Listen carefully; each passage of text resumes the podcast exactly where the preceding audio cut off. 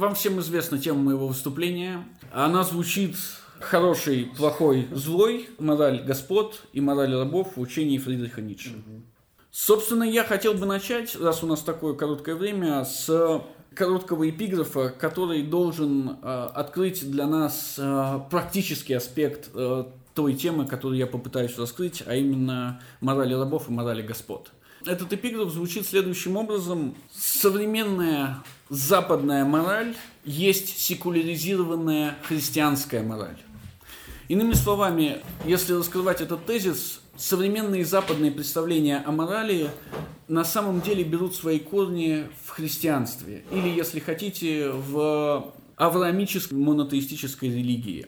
Если мы попытаемся взглянуть как на современность, так и на историю политической мысли, которая нас к этой современности привела, то есть на Гоббса, Лока, на Спинозу, на Руссо, мы увидим одно и то же.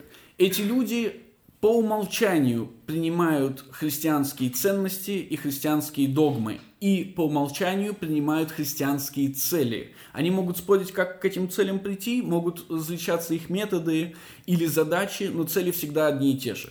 А, подумайте вместе со мной. Нет ничего дороже человеческой жизни, поэтому мы не должны ни в коем случае убивать, насиловать, э, грабить, оскорблять, унижать и так далее. Государство создано для защиты простого человека от оскорблений, унижений, убийств и ультимативно, конечно же, смерти. Или, наконец, э, если давать совсем простой пример, целью государства сначала либерального государства, а затем уже социалистического государства или целью идеологии, которую это государство рано или поздно должна создать – в случае либералов является бегство от ада или из ада. То есть нельзя превращать жизнь человека в ад. Нельзя, чтобы он трудился по 20 часов в сутки. Нельзя, чтобы он жил в невыносимых условиях и так далее. А цель социалистов – это не бегство от ада, а движение в рай. Когда мы придем в коммунизм, там не будет ни болезней, ни голода, Э, ни страданий, даже труда особого не будет, в идеале его не будет вообще. Наконец, если мы говорим о коммунистической утопии в ее самых таких радикальных проявлениях, там в этом рукотворном раю не будет даже самой смерти. Критика Ницше э, заключается в том, что Ницше, видя это, задается решающим вопросом, а какова ценность этих моральных ценностей, которые мы приняли на веру? Почему мы обсуждаем, как сделать мир соответствующим этим моральным ценностям, но не обсуждаем их ценность как таковую? Не обсуждаем, откуда они пришли и как вообще появились? Были ли люди до Ницше и во время Ницше, которые обсуждали эти вопросы? Конечно, были. Те, кого Ницше называет английские моралисты. Проблема, говорит Ницше, с английскими моралистами заключается в следующем. Они не понимают, о чем говорят – Потому что у них, как и у всех философов прошлого, всех философов до Ницше, отсутствует так называемое историческое чувство. Когда они смотрят на мораль, они думают, что та мораль, которую они видят, прошла без изменений через века, раз и навсегда будучи установленной. В то время как Ницше имеет историческое чувство и говорит, что во многом мораль, которую мы имеем сейчас на руках, она абсолютно случайна. В ней очень много нагромождений, произведенных случаем, а ни в коем случае не разумностью, не рациональностью. Его пример очень простой. Он берет слово «хороший» или «добрый», и мы об этом очень много будем сегодня говорить, поэтому давайте я сразу попытаюсь сделать небольшое пояснение по поводу этих терминов – в немецком, точно так же, как и в английском, слово «хороший» и слово «добрый» – это одно и то же слово. Good and böse, good und schlecht. Или good and evil and good and bad. В русском мы все еще наблюдаем рудименты этого. Например, когда вы говорите в ответ на какое-то предложение э, вашего собеседника «добро», когда вы даете добро. Или когда вы смотрите на куртку и говорите «она сделана добротно». Или когда вы слышите сочетание «добрый молодец». Но в целом в русском языке добрые и хорошие разошлись. Я буду употреблять добрые и хорошие в соответствии с правилами русского языка, но вы всегда должны помнить, что для немцев и для англичан и для наших с вами целей добрый и хороший – это одно и то же слово. Так вот, говорит Ницше, давайте посмотрим на то, что говорят английские моралисты по поводу происхождения слова «добрый» и «хороший» и его наполнения. Они говорят, что добрым считался человек, который делал или назывался человек, который делал другим добро. Эти другие за то, что он делал им нечто хорошее, называли его хорошим. Эти другие за услугу, оказанную им, называли его хорошим. Затем, говорят английские моралисты, этот пример, то есть услуга и ответ «ты добрый, ты хороший», он стерся из памяти людей и начал переноситься на все более и более широкие слои. То есть теперь уже хороший не тот, кто лично мне что-то делает хорошее, а, например, кто делает другому что-то хорошее. То есть мы видим, как молодой человек переводит старушку через дорогу, и мы говорим, посмотрите, какой добрый, слэш хороший молодой человек. Или мы видим, как он жертвует собой ради Родины, и говорим, посмотрите, это добрый, хороший человек и так далее.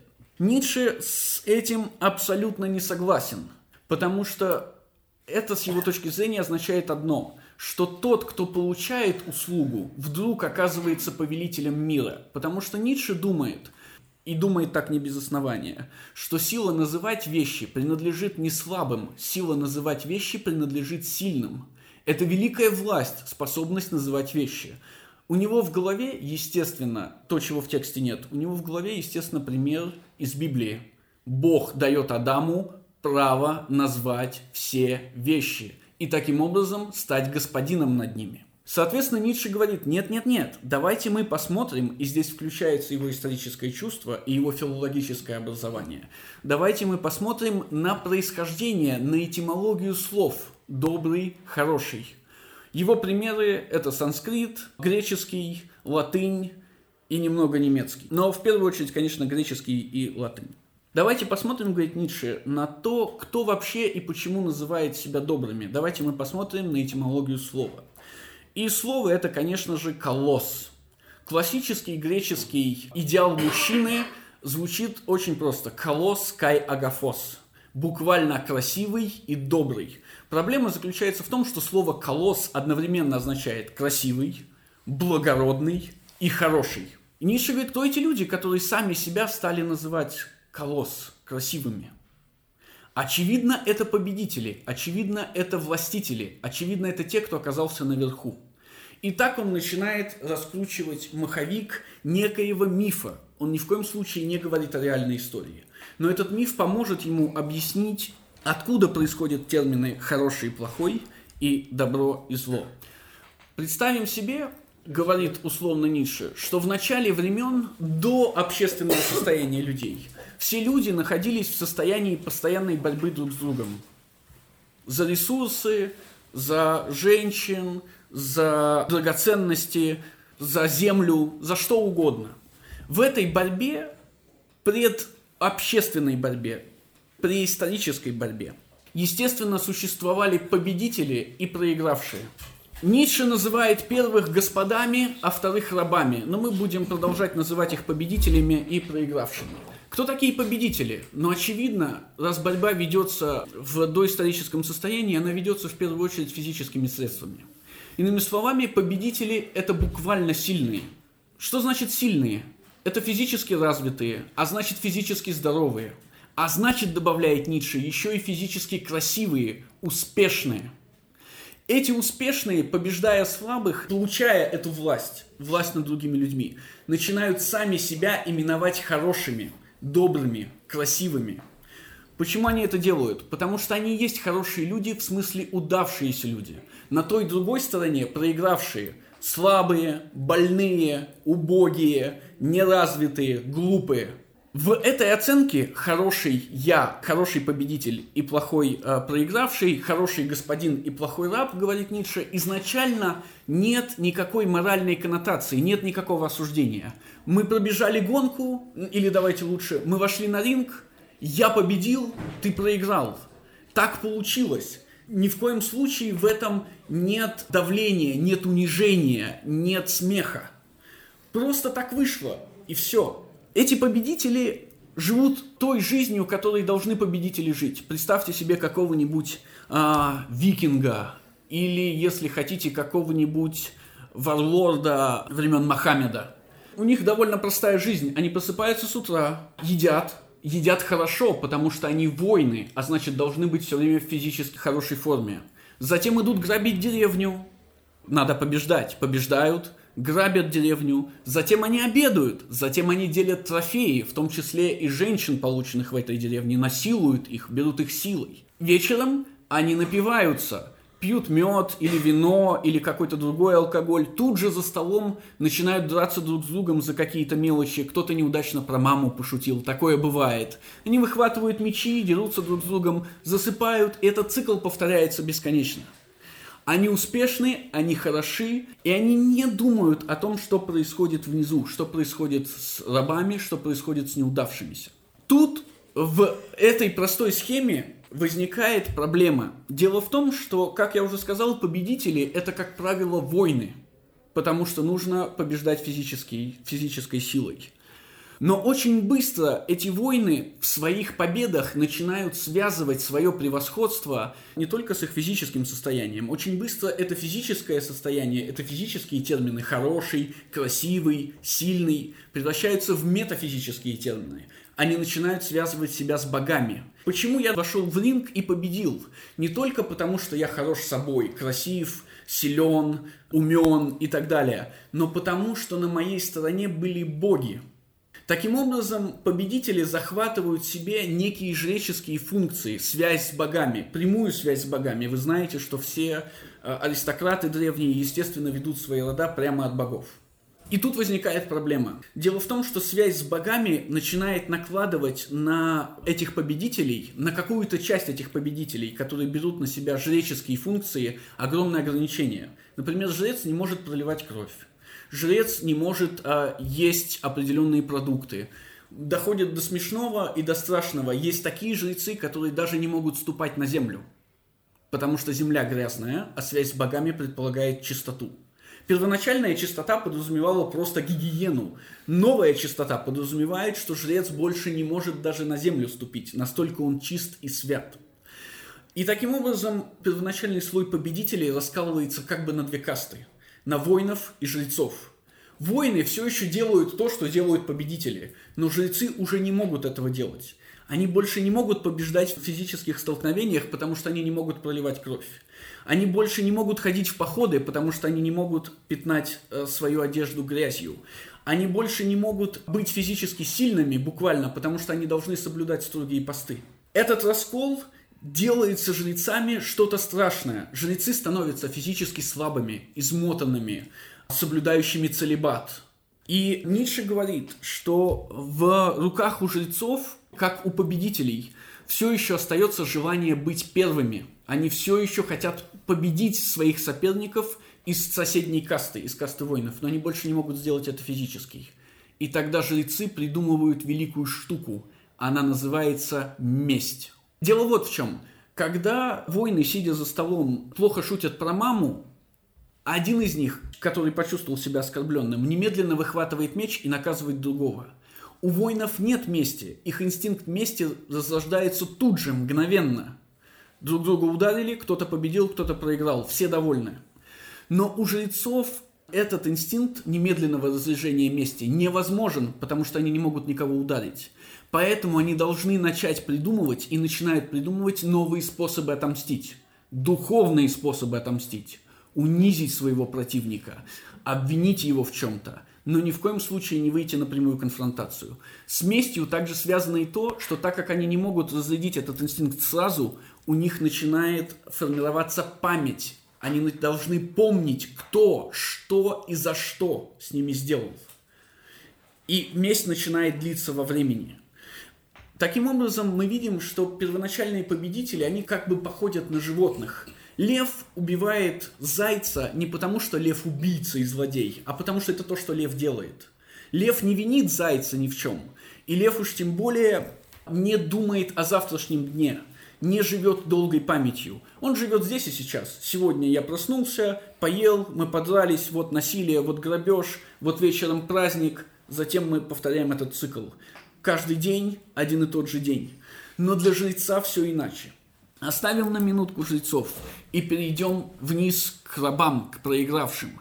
Эти силы, забитые, убогие, ничтожные, больные и слабые, неудавшиеся представители типа человек – не могут сопротивляться физически своим победителям, своим господам.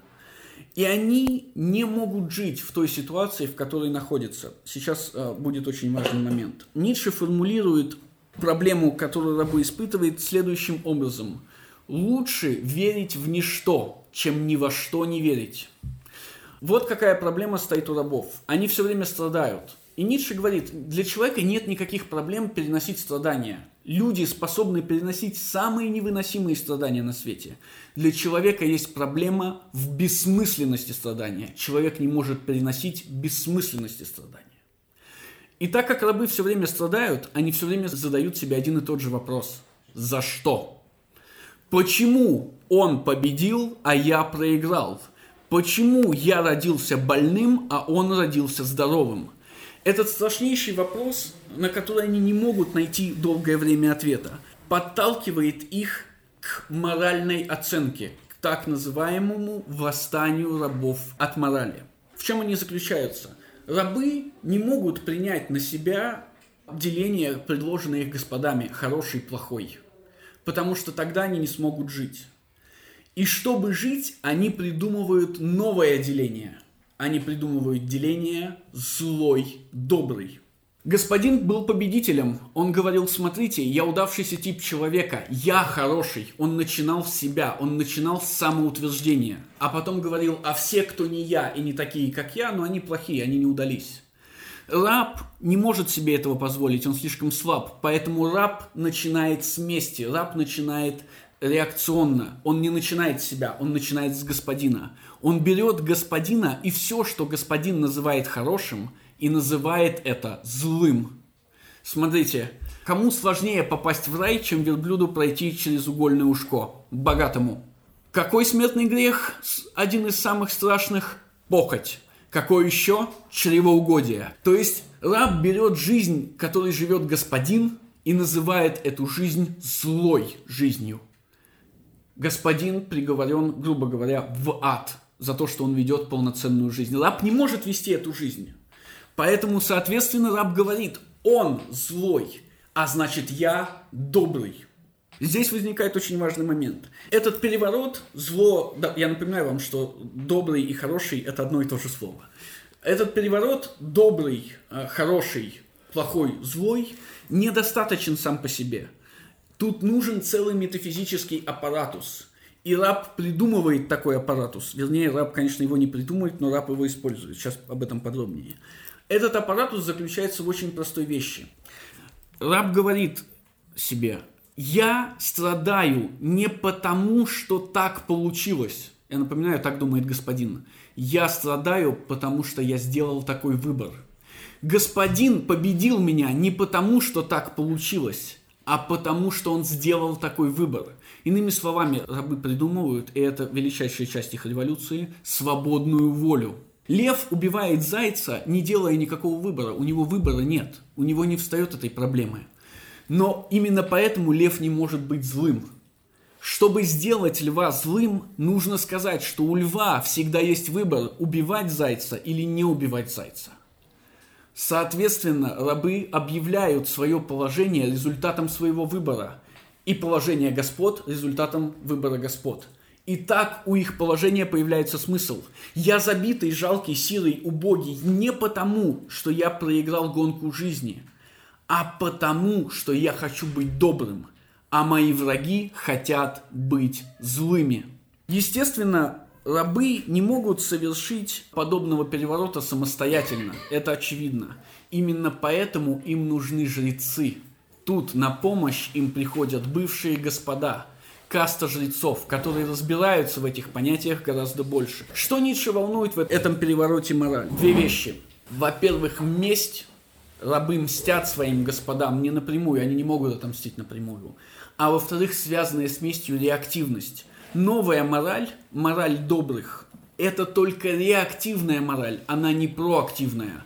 Если вы хотите увидеть примеры современности, посмотрите любой супергеройский фильм. Супергерой ничего не делает, он только отвечает на вызовы, предоставленные суперзлодеями.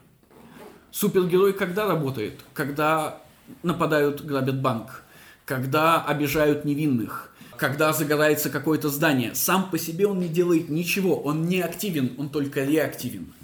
И эта реактивность, естественно, с точки зрения Ницше, убивает в человеке человечность, которую Ницше считает креативностью. Реактивность душит креативность, потому что реактивность означает реакцию на чье-то творение, а не самостоятельное творение. Господа творили, рабы только реагируют.